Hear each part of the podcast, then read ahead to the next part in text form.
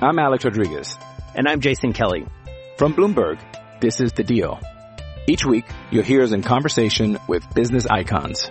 This show will explore deal making across sports, media, and entertainment. That is a harsh lesson in business. Sports is not And, as um, simple you know, I- as bringing a bunch of big names together. I didn't want to do another stomp you out speech. It opened up so many more doors. The show is called The Deal. Listen to The Deal. Listen to The Deal on Spotify.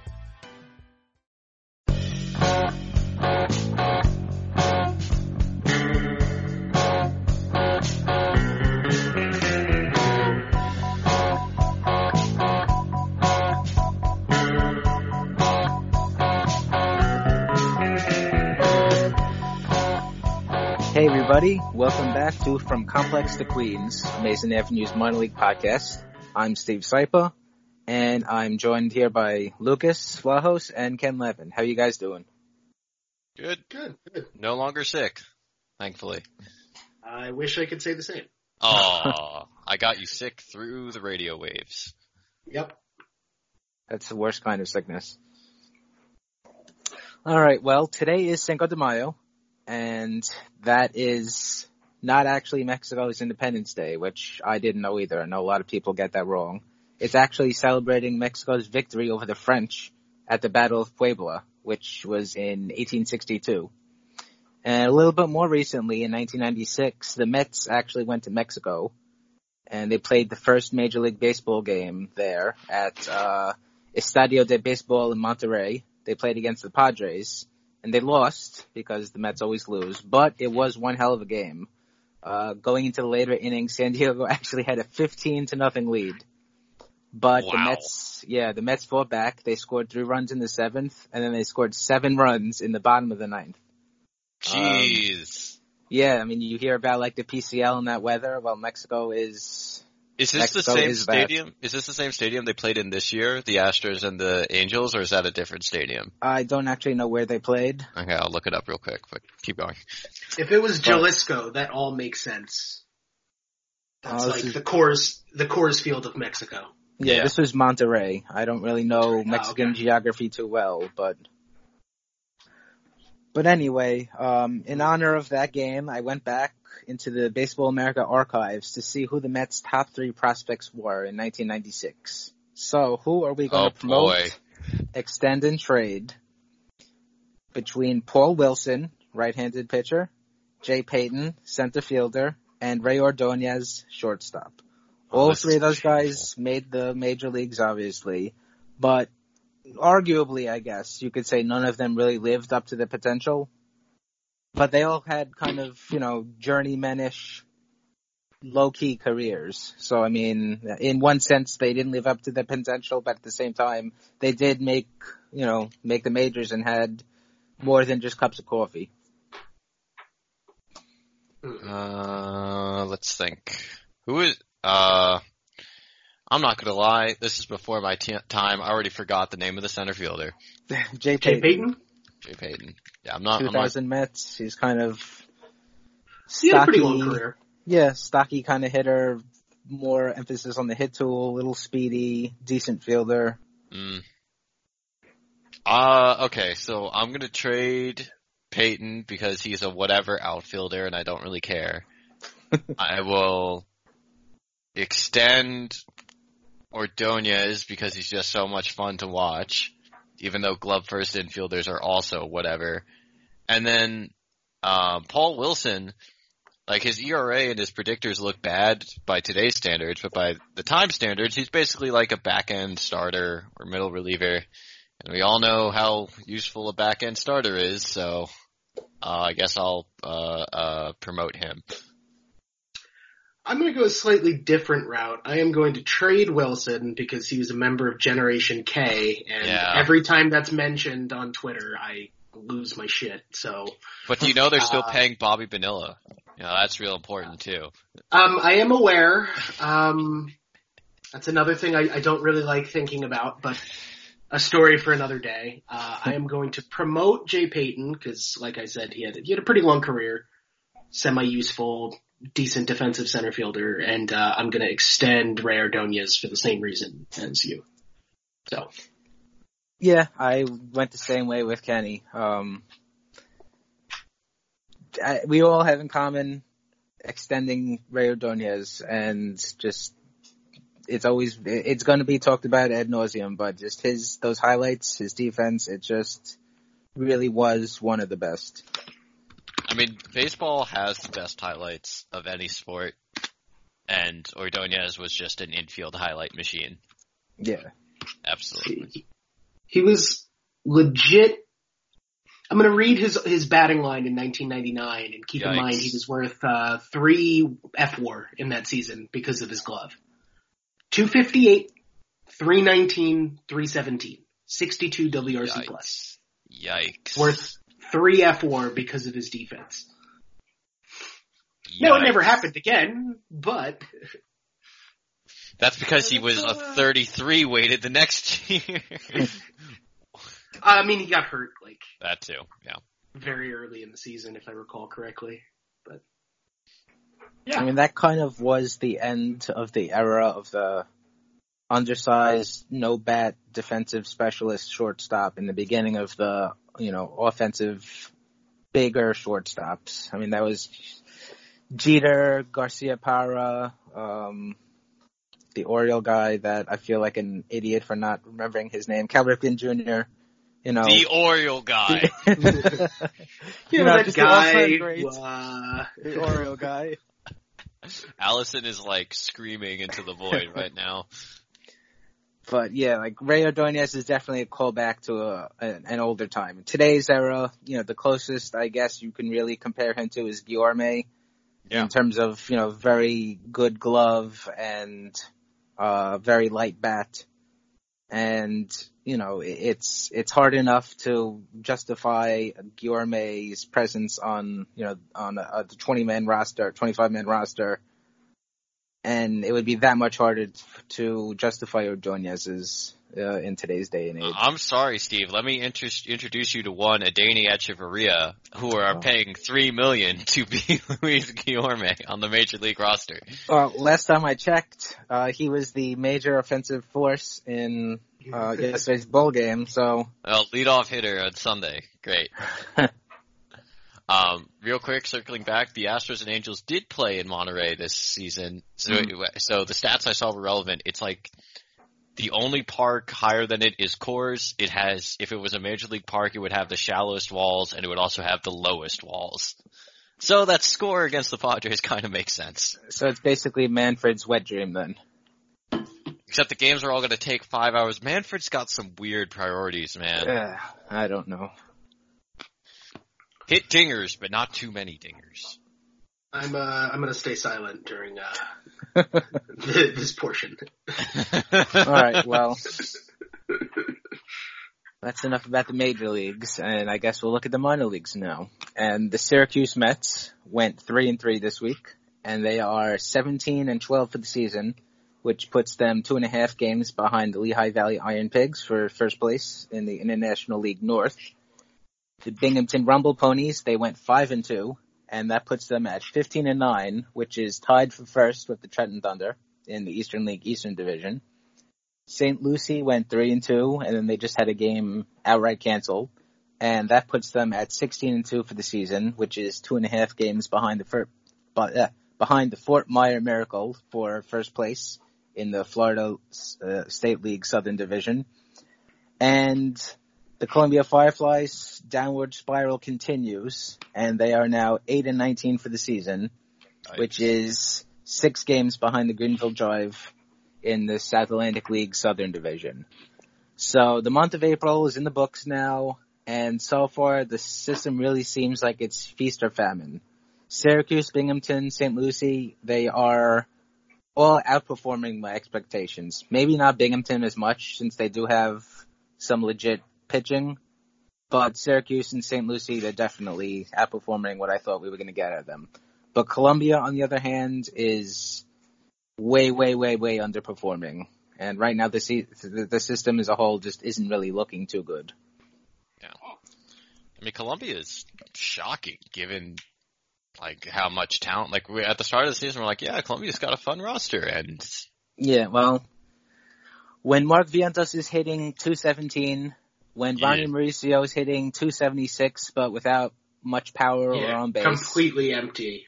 when Shervyen Newton is hitting 103, and obviously he did spend a couple of weeks on the injured list, but still, um, you know, it just, it's just not good. Woof, forty-five and a half percent strikeout rate for Newton. Uh, you beat me to it. Woof. I mean, it's only 33 plate appearances, but yeah, it's not great, Bob. It circles back to our discussion from last week about assignments, so maybe this was slightly too aggressive for Newton. Maybe, We'll see. yeah. I mean, It's is a got what? It's got what, like a, a full month until short season begins. Yeah. Yeah. So he's got a month to, you know, show something before that comes into play. Because I don't think you send him back to extended, you know. Yeah. I remember in Vientos' case anyway, he did start off kind of slow last season, hmm so maybe he's just one of those kinds of guys that's a slow starter. But yeah, it's, it's just, it's not time to worry yet, but it's, it's not good. Yeah, I mean, I'm less concerned with like the absolute bottom line and more int- like just more interested in like what their approach is, what their problems are right now. Like Mauricio doesn't look overmatched; it just looks like he needs to add strength or or tweak some things. Vientos doesn't look overmatched; he's just not hitting for any power. Like he's not, but striking out that much is indicative of you are totally lost, and facing competition this good right now is probably a waste of time for you. You mean for Newton? For Newton, excuse me. Yeah, Newton. Like, if you're striking out that much, right? Like, so Yeah. you're just totally lost. Hopefully he shows a little more in the next month or so, and you know, if it continues, Brooklyn's not that, you know. And Vientos is striking out a lot too. It's kind of, Yeah, he's in a similar boat. walks are down, K's are up. It's a big difference between 25% and 45%. Right. Well, I'm just saying his it's a not optimal uh strikeout rate. Yeah, but agreed. in Newton's case, it's really not an optimal. Well, um, things are not all bad because luckily some players have kind of gone on some hot streaks. And that brings us to our hitter of the week, who is Binghamton third baseman Will Toffey. This week he played in seven games and he hit 300, 533, 500 with two doubles, um, no any, no other extra bases, just two doubles, but he walked nine times in seven games and he stole a base to boot, which is pretty impressive. I I Um, really like Toffey. Yeah, I mean, it's a, it's a very, it, it's a profile that has a very, uh, it, it's a tightrope walk. My biggest issue with him is, is yes, the eye is good, but there really are no other carrying tools, and that's kind of problematic. If he was a guy that, you know, walked a lot and had a lot of power, you know, he could Mhm. be like a, a, a true outcomes kind of guy. Sure. Um, you know, if if he was a guy that walked a lot and played amazing defense, like you know, like Ordonez or Guillorme, like we were talking about, you could tolerate having a guy like that because of the defense. But Mhm. he doesn't really have too much power because of just his approach. Um, he swings very late, which is why he's able to, you know, he, his eye is very good, so he's able to kind of swing late and he kind of also is a guy that goes opposite field a lot and that saps a lot of the power. So even though his raw power is, you know, average, it's, it's not bad, his in-game power is probably never going to be that great, which, you know, is, I don't know, third baseman with, you know, doesn't really have the ability to hit for a very high average, doesn't really hit for much power. I don't know. I mean, it's definitely it's not a starter profile. Probably, I will say that he's still within the time frame of recovery from the shoulder injury he had last season. So hmm I think there's a little more power in there, but the approach, Oh, approach, the I approach, I don't think that he's going to hit like borderline. You know, he's for the season right now. He's his slugging percentage is 380. I mean, I, I don't think that that's gonna stay below 400 for the Mhm. season. Yeah. I mean, he's kind of like uh, the name that's popping into my head is uh, Daric Barton. I don't know if you guys remember him. He was like a first baseman for the for the Mhm. A's a couple years ago. Um, like similar thing. Walked a lot, not a lot of power. What I think he was a very good defensive player, but he was a first baseman. So but I think that has utility as like a bench bat. And also, I just love. I really like the idea of Frankensteining players, and then if you're like, all right, like, what if you gave Amed Rosario with his quick twitch, quick twitch athleticism, if you gave him Will Toffey's eye and approach? Uh, Like, that's that would- that's the kind of stuff Yeah, that I uh, like bouncing in my head. So that's why I like Toffey. Yeah, you'd have a very good hitter. You'd have Yeah. like a monster shortstop. and that you would you'd have Manny Machado basically. Yeah, Yeah. absolutely. Um, my worry with this type of player, um, basically, I was talking to Jared about it yesterday, watching um, Jack Leiter pitch, and uh, about like walk rate in the minors and walk rate in general. Mhm. Like you have to be able to make enough contact for guys just not to fill up the zone, you know. Oh, yeah, that's Mhm. fair. So that that's my big worry with with Toffey is that he's not going to make enough contact to let the uh, the on base approach play fully. No, I, I But- definitely agree with that. We shall see. I think, and Nimmo obviously had like better underlying skills, but lots of people had the same sort of questions about Nimmo. Like you could see Yeah. where the power was going to come with Nimmo, but people would ask the same yeah. thing. Like, Mhm. It's something that I don't know if you can count on until they do it in the big leagues for a while. Right. I you agree. know. I agree. So that being said, he's he's doing pretty well. Yeah, yeah. hey, a good No. week. If, yeah, fifty percent above league average in Double A, even if you are repeating a little bit. That's that's pretty good. No, not that it's. A t- sorry, go ahead. Yeah, anytime you can draw nine walks in seven games is pretty good. Yeah, Mhm. very good. And not that it's a tool that normally shows up, but like if there's an eight for an eye at the plate sort of tool, that might Oh, be yeah. Toffey. Like that. Yep. Yep. And the eight tools are always fun to see. So True. All right. Well, our pitcher of the week this week is uh, St. Lucie right-handed Tommy Wilson. He pitched one game this week, and he actually had a uh, uh, no-hitter going for seven innings before he was taken out because of pitch count and everything. But he threw seven scoreless innings. He walked three, and he struck out nine. So Wilson, obviously, everybody's going to remember him. He is the son of uh, Thomas Wilson, who was the actor that played Biff in Back to the Future. But he is a decent uh, athlete on his own right and is a decent baseball player.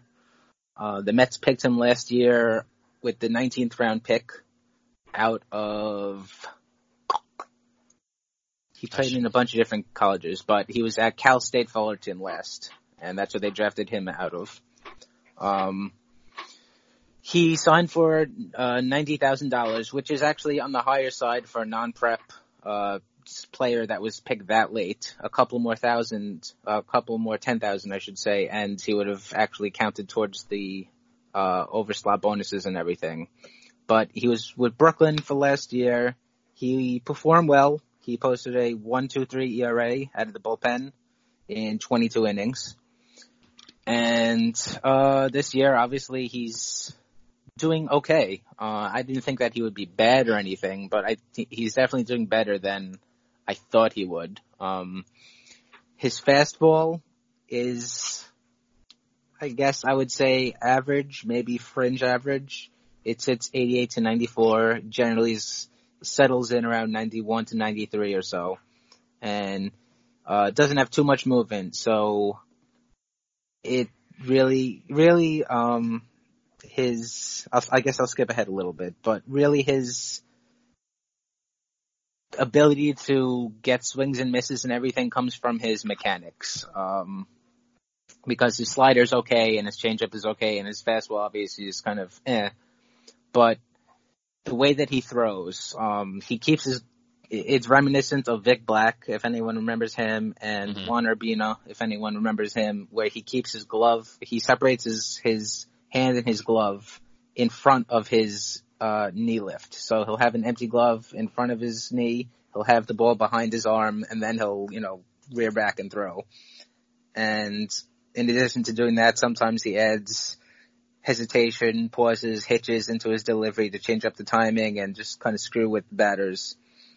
And it just, I don't know, it, it's kind of hard to describe, I guess. You would have to see it to really get it if I'm not really making much sense, I guess. But it, as, as a spectator in the stands watching him, it was just weird and, and kind of jarring to watch, I guess. And then to be, you know, imagining myself as a batter who is in the box against him, seeing that would be probably a lot, you know, it would make hitting him a lot tougher, I guess, because, you know, you only have a couple of milliseconds to decide swing, miss, where you're going to swing, all that kind of stuff. Um, not saying that he's got the same pitch quality, but like, uh, Johnny Cueto in terms of like the weird stuff on the mound where he like turns his back sometimes. He like not that kind of that of much. Not that much. I mean, Mhm. well, Cueto is very uh, exaggerated right. doing things like that, but like he'll like uh, he'll he'll add a, a, a- pause, like a slight pause, or he'll move his arm angle a little bit, hmm or he'll just kind of hesitate before um pitching, you know, things like that. Nothing too major, nothing major like Cueto, but uh the Mets were a little aggressive, I think, assigning him to Florida State League, St. Lucie Mets. Uh they skipped him over the Sally. I could have seen it going either way, obviously. But um they're still using him as a starter, which I think is a little I mean, it's good. You don't want to transition a guy into relief too early, especially if he has the ability to make starts. But just a guy like his profile, you know, he would get a little velocity boost as a reliever. And I think his atypical mechanics would probably be even better out of the bullpen because it would minimize the exposure that other batters get to it. You know, they wouldn't get two, three, four at bats in the game and, and be able to adjust. They'd get one, two maybe in a series. I think he would be better as a reliever, but he's still starting and he's still, you know, putting up decent numbers so far a month into the season. So maybe he can keep going. Yeah, that's a, I mean, I think I mentioned this in the blurb I wrote for Stephen Villines this year, but like, in an age where all the pitching prospect, or most of the pitching prospects we talk about are like 95 razor blade slider, the guys who do something different is just like aesthetically pe- pleasing. Like you, you're succeeding, like you're getting, you're putting up the same kind of results, but you're doing it in a totally different way, and that's cool. Yeah, I mean, I, I think that this is a bigger conversation than just, you know, Wilson at this point, but I think that at some point soon there will be kind of a paradigm shift in terms of pitching because like we've talked about, I think it was last week or maybe the week before, like a guy like Syndergaard who throws so su- super hard is not, you know, rare anymore. Every team has a guy like that. Right. And at some point, you know, guys that are throwing slower but doing different things are going to start having success because everyone's getting used to seeing those guys that are throwing, you know, triple digits. So it'll be interesting in the next couple of years to see, see if things start changing like that. So you're saying that in a world of 95 plus velocity, uh, 89 with some funk may prove to be king. Uh, maybe not 89, but, you know, 91, 92, that might be. That might Uh, I really start, hope so. You know, Yeah, it'd be fun. I, I something I'd love to see, and this is, I think, I think some of the stat heady, stat head guys have started pulling this out. Uh, the key to these kind of guys is that they do all this and then their pitches tunnel super well anyway. Mhm. And I like this is the kind of pitcher where I wish we had those tunneling numbers in the minor leagues. Like it'd be really interesting to say, all right, you're messing with your delivery. You're doing something a little different every pitch, just subtly different, and then all your pitches look the same anyway. Right? That'd be like that's a that sounds like a really good formula if you can actually pull it off. Yeah, I mean, like minor league stuff, like traditional scouting information from like actual witnesses and and stuff like that is more important. But to have access to kind of advanced sabermetric data and and radar things like that would would unlock like a whole new level of analysis from minor league players, and that would be great. But unfortunately, that's not really the reality that we have right now. No. If if you have radar guns that are accurate in certain stadiums or minor league baseball TV feeds that are decent, that's like hitting jackpot. So Yeah. Getting getting a minor league stream that has like more than five pixels on the screen uh, on the screen is uh, Massive like- victory. yeah. Let's improve that first, and then we go to the statcast in every stadium part. yeah, well, still a ways to go. Maybe in our lifetime, if if climate change doesn't kill us. Oh, no, now now we're getting depressing. well, on that na- on that note, let's go take a break then. We'll be back after this. I'm Alex Rodriguez. And I'm Jason Kelly. From Bloomberg, this is The Deal. Each week, you'll hear us in conversation with business icons. This show will explore deal making across sports, media, and entertainment. That is a harsh lesson in business. Sports is not And, uh, as you simple know, I- as bringing a bunch of big names together. I didn't want to do another stomp you out speech. It opened up so many more doors. The show is called The Deal. Listen to The Deal. Listen to The Deal on Spotify. And welcome back, everybody. I'm Steve Sypa, and I'm joined by Lukas Vlahos and Ken Lavin. And today is Cinco de Mayo. I guess if you're listening to this tomorrow, it'll have been yesterday. But we're going to talk about minor league baseball's Latin American awareness and outreach uh, project that's going on throughout the year, Copa de la Diversión. Uh, the four pillars of this initiative, as explained by minor league baseball, are to a increase awareness authentic engagement and attendance with U.S. Hispanics and Latina, Latinos, Latinas in their local community, to embrace the culture that is passionate about baseball, family, and fun by updating the ballpark experience to match the values that these fans cherish most. C, to create and employ culturally relevant on-field personas that authentically connect with team with their local U.S. Hispanic, Latino, Latina community and D, amplify minor league baseball's continuous effort to diversify the game and business of baseball nation, na- nationwide. So, in a lot of cases, teams will just kind of do a theme night with stuff and just kind of call it a day. You know, I've gone to plenty of Cyclones games on Heritage Night where it'll be something like the jerseys are green, you know, for Irish Heritage, or they'll have lasagna at the concessions for Italian heritage, or the team name is in Hebrew lettering instead of English, you know, kind of minor things that are just like, alright, whatever, like cool, but okay. For this heritage initiative, minor league baseball really went all out, and 72 teams from short A to triple A, they're gonna be periodically changing their name, their logo, all that stuff to celebrate Latin American culture, heritage, everything and it isn't just kind of like Los Met stuff. Um, there's a few teams that didn't really change anything, like the the Daytona Tortugas. That's already Spanish. Um, there's a couple of teams that just kind of went the uncreative route of just translating what their team name is into Spanish, like the Trenton Thunder or the Trenton Trueños. But the majority of the participating teams, they really went all out. Um, there's some really creative names, some really creative logos for anybody that hasn't already checked them out, you can see them all at milb.com slash fans slash copa slash teams. And there's a listing of all of the teams, all the logos, and explanations of what everything means and how it all ties back to Latin American culture and baseball and everything. So, um, let's, I guess, go round. Well, first let's talk about the Brooklyn, the, the Mets ones.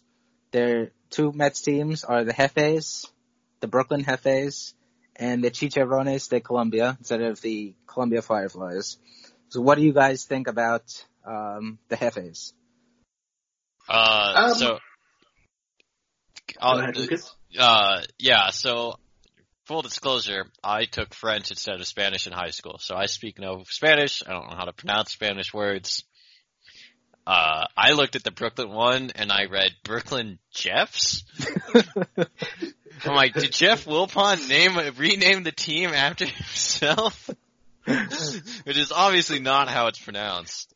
Uh, but that that's my that's my only real comment on the Brooklyn one. The the Columbia one is great because chicharrones are delicious. So hmm Yeah, and the the bright red pig logo with uh the segments is hmm pretty great. I? I want a burrito now. Oh, Yeah. hard same. Big fan of the chicharrones. I I love pigs. I'm a very big pig fan. Um, not just eating, but just like as pets. I wish I could have a pet pig, but they're illegal in New York City, unfortunately. And the Jefes is pretty cool. I like the the logo. It's kind of a graffiti stylized image of the Brooklyn Bridge, Mhm. and it looks kind of like a crown in a way, and and that resembles kind of that famous iconic picture of Biggie with the crown. So that was kind of cool. I don't know if that's intentional or not. But that's what it, you know, it's just, it's just cool. I, at first I didn't really like the Jefes because, I don't know, it didn't really seem very creative. But I think it's know, kind of a boring name, but the execution was very good. Right, exactly, exactly. Yeah, I can I can agree with that. All right, so let's go around uh, round robin, I guess, and we'll pick there are five non-Mets teams that we like the most. No orders, you know, or anything like that. Um, I'll go first, I guess. Uh, first team that I'm going to pick are the Mal de Ojo de Durham, the Evil Eyes. I think that their logo is pretty sick. Um, it's the Durham Bull, but in a different, uh, like a front point of view. It kind of looks like a beholder, which is, uh, really badass Dungeons and Dragons monster for anyone that hmm knows what it is. I got you. Yep. and the story behind it is also really cool. Um, they say like, you know, the teams that play Durham are suffering from the evil eye, and that explains why the Bulls have been so good. And I actually looked at their numbers and they've basically been in the playoffs for like every single year for the past two decades, which is pretty crazy. So That's nuts. it's good story, good logo, good name. Uh, do, all right, so we're just gonna do one each, and like, uh, yeah, we'll just do one each. Yeah, we'll just keep going until we, you know. Uh, you want to go, Ken? Sure. Um, I am a big fan of Mexican street corn, which is, for anyone who doesn't know, it's corn lightly mixed with some, um, I forget the type of cheese, but some cheese and a little bit of spice. Cotija And, cheese, right? uh, yeah, I think so. Um, it's delicious. So the Clinton elote of the Marlin system are, uh, that's probably my favorite non-Mets affiliate, uh, participating. The logo's pretty cool. Uh, I'm a, anybody who knows me knows I'm a big fan of bright colors, so pink and yellow are prominently featured. Uh, yeah, big fan of the elotes. Uh, yeah, so I just found another one I really like, but I'll stick with the one I was going to talk about originally. The uh, so the Lakewood Blue Claws became the Medusas de Lakewood. Uh, so Medusa is just a type of jellyfish. Technically, it's not a jellyfish, but I'm I I'm not going to do that. Um, so I mean that's cool in of itself because I was a marine biology nut growing up, but their logo is really great. It's like this angry looking jellyfish, and it has a coral bat in one hand. It's awesome. Like I would Epic get attention to detail. yeah, it's it's really so like there are definitely some here that's like okay that's a cool concept and then your logo is bad or all right your logo your the concept is whatever but the logo is really cool and this is definitely towards the the the latter one um but like the the logo's really really great for this one unfortunately Lakewood is a Philly team but whatever Oh, they're also Yeah, the they're local. closest, uh, the closest low A team. So, uh, I'm gonna go next with the Eugene Monarchs. It's a very nice logo. It's very intricate, like a butterfly, and they are obviously monarch butterflies. They use a bat as the butterfly body. It has 33 little white dots all across its body, and those little dots represent 33 different countries in Latin America. And then Oh, its cool. its wings are stylized on the bottom to have little evergreen trees, and that represents Oregon where they play. So good attention to detail there. go ahead Ken Uh, let's see, who's my next one? I'm gonna go with the Lansing Locos. Um, from minor league baseball's uh, website, it stems from the team's original "Let's Go Nuts" battle cry, and uh, I just I like the logo a lot. It's like a bird, and its eyes are like moving in two different directions, and it's just fun. Big fan. That's that's pretty great.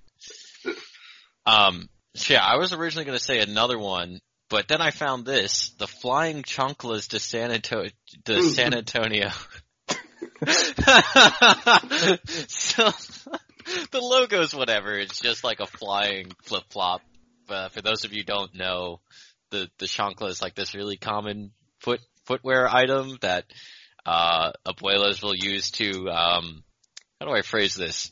Impart discipline. um, and there are many fantastic memes about like, you know, some, some old abuela with like targeting systems to throw a chancla across a house, like curves around walls. So really I just like this one for the memes. And it's, It's it's a semi-common meme in uh, AA Slack too. yes, Throwing shoes at bad puns. Yes, So, it's glorious. I don't I don't know how I missed this the first time I went through it.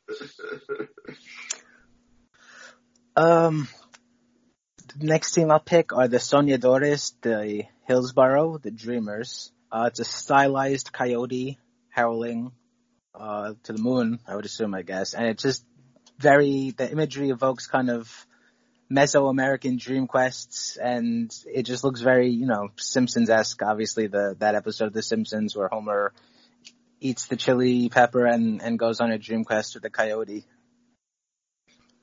It also looks kind of like the Arizona Coyotes alternative logo, which also was probably based on the same Simpsons episode. It's just a really very important episode of The Simpsons, I guess. Simpsons did it first. True. Yeah. They did. Um, my next one is the Llamas de Hickory. Um, a, a team that has like a, a good, the Crawdads, uh, which is a good normal mascot, but the Llamas, um, kind of a, not necessarily like the most interesting name, but the logo again, like very strong. Mhm. It's like a llama wearing a multicolor like hat and with a, uh, a furniture leg in its mouth, which is like a local nod to, um, Hickory's local furniture producing industry. I didn't know. And the, yeah, apparently. and, uh, just the coloring is fantastic. The llama looks pretty surly. Big fan. It is Uh, a good one. yeah, that one is good. Just for for the hilarity of having a llama as a mascot. That too, yeah. If I hadn't already bought a, Ch- a Chicharrones hat, I would definitely buy a Llamas de Hickory hat. But Yeah, this this event is Yeah. really wish making me wish I wore hats ever, but I don't. yeah. There's like six I would buy. Uh huh. Uh, so this one, given given your love for bright colors, I'm surprised you didn't pick this one. Uh, oh man, I'm gonna butcher this. The Vegihantes, Ve- ugh, the the Scranton's Wilkes-Barre one, Wilkes Bear ones. They're usually the rail riders. Vejigantes. Vegi- Vejigantes, I'm gonna go with. Um, so I'm a sucker for uh, uh, folklore and myth. Like that was just one of the other things I really enjoyed reading about growing up. And in Puerto Rican folklore, the Vegihantes are these demons that would yell at people for not going to church. Um, that that was like like it's of course taken on many forms over the years, but that was one form it took. Um, uh, in Spain and then eventually translating over to Puerto Rico. And then the mascot is like this multicolored blue and red demon with bright green wings and two maracas. It, it's it's very cool. Um, yeah. But it would fit right in with your love of bright colors because it's got like Yeah. this, thing, this thing's like they crammed as much into this logo as they could. Yeah, I think I'm more of a fan of the like bright, like yellows and, and like pinks. You know, the colors that aren't typically baseball uniforms. That's Uh, fair. But that is a very strong one. hmm It is. Uh, the team that I'm going to go with next are the Perros Santos de Charleston. Normally they're the River Dogs, but now they're going to be the Holy Dogs. And apparently Charleston is known as the Holy City of South Carolina for whatever reason.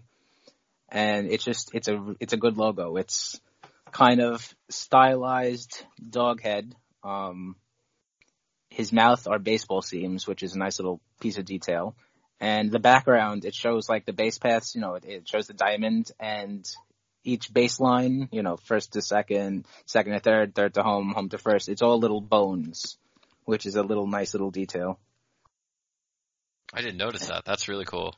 and it's a good name too It's a good. They're good. They're good mascots, Brent.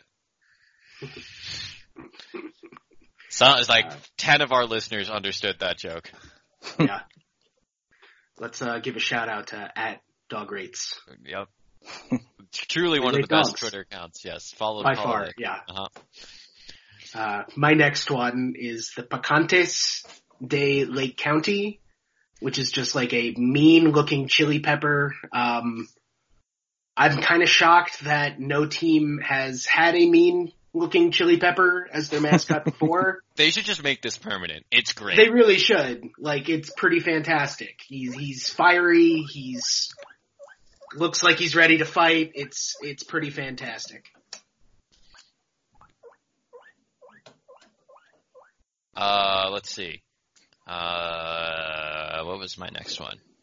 Well, I can't. Oh, here it is. So I I like the uh the nor. First of all, where is Kannapolis? But it's the uh North Carolina. Okay, the Rapidos de Kannapolis. They're usually the Kannapolis Intimidators.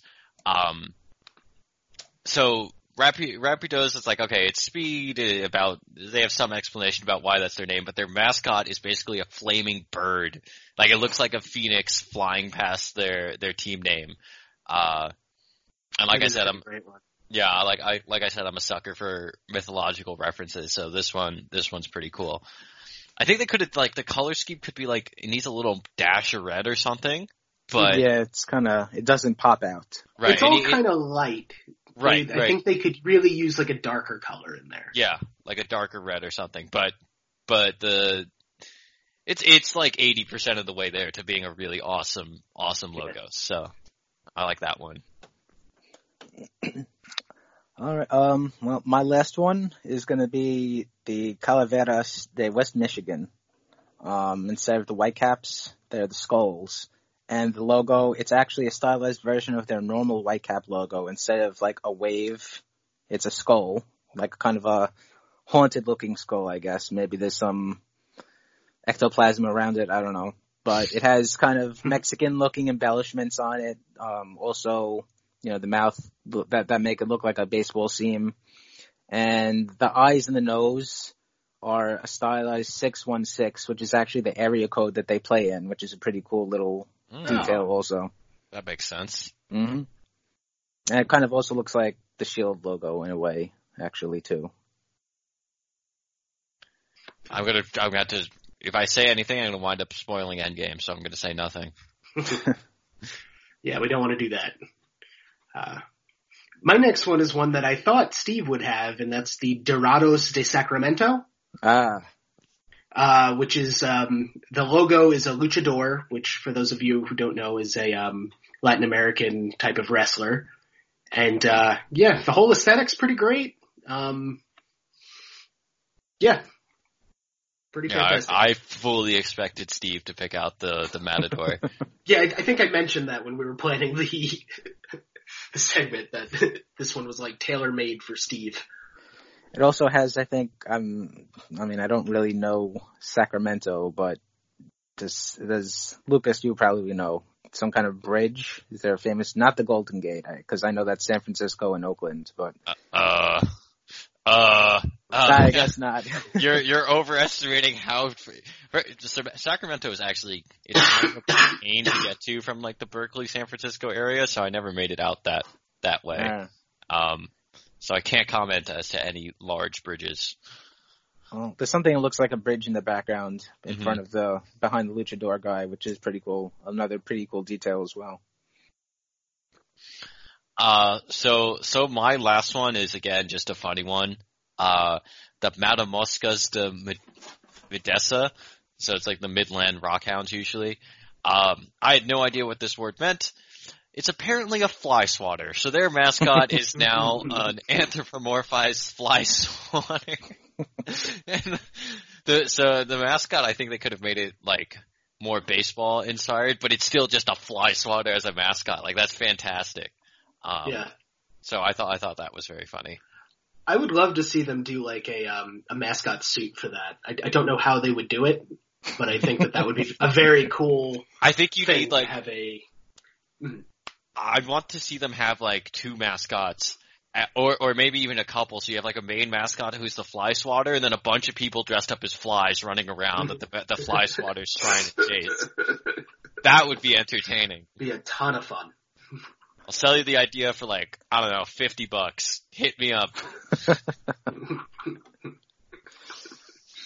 Well, those are our favorites, and I want to know what everyone out there of our listeners. I want to go know what you guys' favorites are. So email us at from complex to queens, one word at gmail.com, and you'll actually be entered into a contest that we're going to have to win a pair of Brooklyn Cyclones tickets. Um, up to the winner dates, you know, all that stuff will be worked out once a winner is selected. But make sure you put Copa in the heading. You'll be officially entered and email us and let us know your top five. And speaking of the Cyclones, that brings us to our final segment of Oh Yeah, That Guy, where we look back and remember some Mets minor league guys from yesteryear. And the player that I selected uh, is a guy that is best known for his time in Brooklyn, and that would be Brandon Moore. And do either of you guys remember Brandon Moore? I remember the name. Uh, same. Well, this week, um, in 2011, he made two starts for Binghamton. On the 30th, he threw seven innings of shutout ball. He allowed two hits, walked none, and struck out nine. And then on Cinco de Mayo in 2011, he threw eight in the third innings, allowing just one unearned run while giving up five hits, walking one, and striking out five. So he had a pretty good week. He went, he won two game, both games that he pitched, and he had perfect zero ERA in 15 and a third innings. And he allowed seven hits, walked one, and struck out 14, which is pretty good. Um, he was drafted in the 14th round of the 20, uh, 2008 draft. He signed out of, he was a senior signing, uh, out of Indiana Wesleyan College, and he is best known for throwing the first no-hitter in Cyclones history, which he did on August 23rd, 2009. It was a doubleheader, so it was a seven inning game, but it counts all the same against the, uh, Aberdeen Ironbirds. And as is common, I guess, in a lot of these no-hitter stories, he didn't have his best stuff. Uh, he's actually throwing up before the game. He was kind of sick. Um, his fastball command was bad. And between innings, basically, Collin McHugh, who was a teammate of his at the time, was forcing him to drink because it was hot and he was getting dehydrated and everything. But he walked a few guys and he hit a batter, but he didn't allow a hit. And he had a good, uh, he had a good season that year. Um, he went to Savannah and St. Lucie in 2010. He made it to Double A in 2011, but the lack of his, you know, lack of stuff basically exposed him, as is the case with so many minor league players. Uh, he posted a 447 ERA in 133 innings. And then to make matters worse, at the end of the year, he was suspended for drug of abuse, and he got suspended for 50 games. So he served his suspension at the beginning of 2010. Uh, excuse me, at the beginning of 2012. He returned in June. He was basically used sparingly as a reliever for Binghamton. He wasn't very good, and he got released at the end of the season. And that was the end of the story of Brandon Moore. He had the body of a good pitcher. He was a big guy. He was 6'3", 200 pounds, but he just didn't really have a major league caliber fastball. Uh, it sat basically 87 to 91, which 10 years ago was a little bit more palatable, but still, you know, it was not that great. Um, he had a decent slider because of his arm slot. He threw from a low three quarters, almost sidearm delivery. So that's what basically helped him dominate in the lower minors. But, you know, once he got to double A, the jig was up.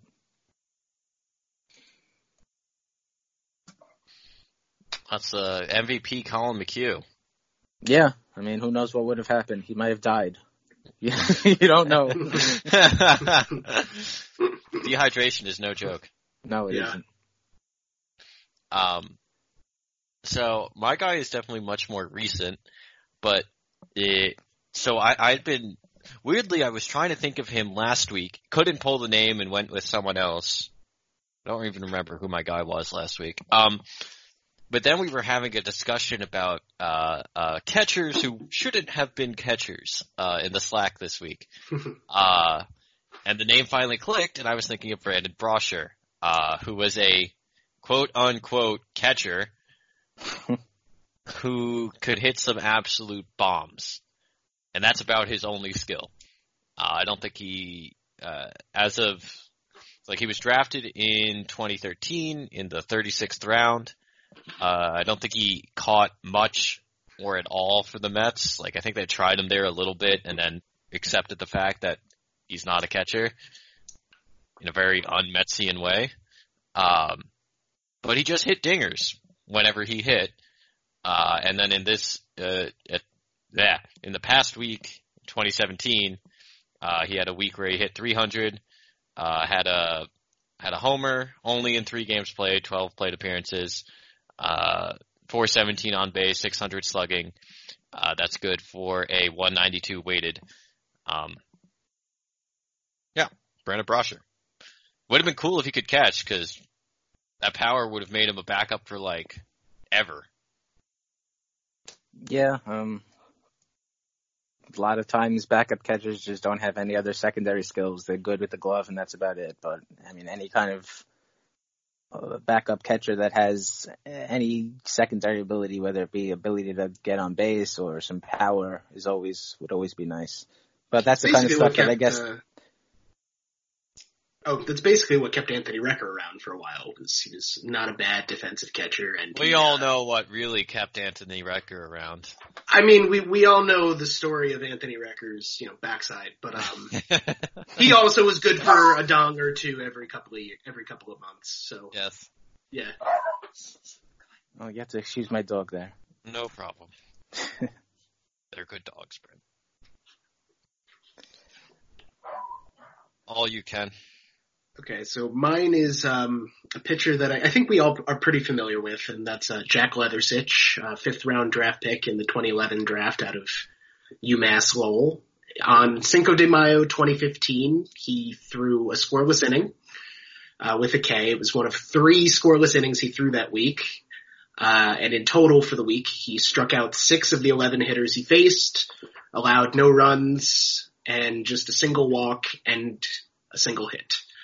Um, so Leathersich got called up um, at the end of April in 2015 and made 17 appearances for the Mets that year, uh, and was pretty good, uh, pitching to a 2.31 ERA and a 2.79 FIP, striking out 10.8 uh, per nine against you know a very high, but you know that was kind of the story with Le- Leathersich.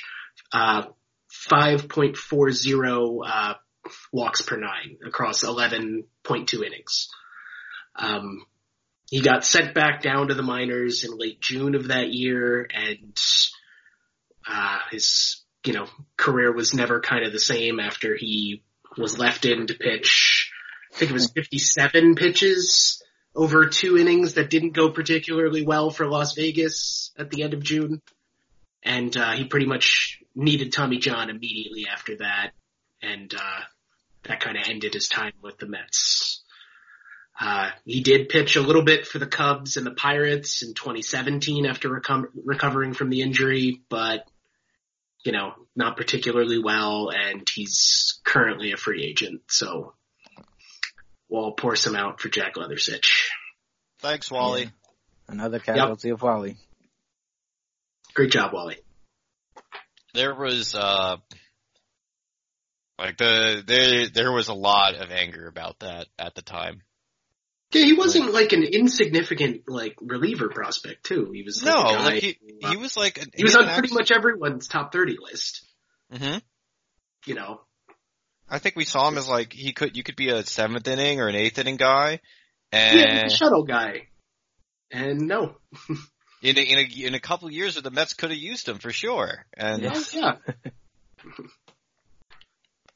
It's a guy you keep around until he's out of options, and uh yeah, I mean, aside from the fact that it's just awful for him personally. no, yeah, also true. Um, that was probably one of the the last straws for Wally Backman in the organization. Would you guys agree with that? Uh, I would hope so.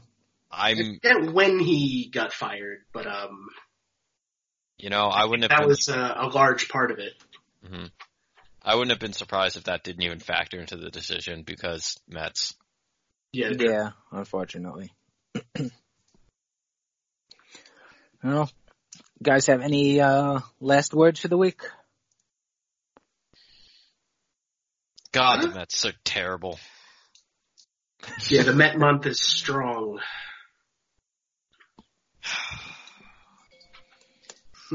We got deked by another fast start. Yep. Yeah. Yep, yep. This one not as fast as the last couple. Mm, As long as they just always win on opening day and, and maintain that ridiculously high winning percentage, I'll be good, I guess. Yeah. They can lose everything after, but As long as One they in win on opening sixty one. well, that'll get them, uh, hopefully anyway. I mean, you never know, but with the Marlins, but hopefully a 1 and 161 record would give them the first draft pick. And that will, I guess, segue to next, next week when we will start, uh, looking at some draft, uh, possible draft prospect profiles and we'll just start talking about the draft because, uh, it'll be a couple of weeks away. Mhm. So, if anyone has any questions, comments, whatever, send us an email um, from complextoqueens at gmail.com. Like I said earlier, if you'd like to enter into our Copa contest, email us with your top five teams, put Copa in the headlines, we know, and you'll be entered to win two tickets to a Cyclones game of your choice. Follow us on Twitter, uh, shoot us some questions there. I'm at Steve Sypa. Lukas is at L Vlahos uh, three four three, and Ken is at at Ken eleven ninety one. Subscribe to the podcast if you haven't already done so. Rate, review, all that good stuff. And thank you everybody for listening. And we will be back next week with a recap of the fifth week of the 2019 minor league season.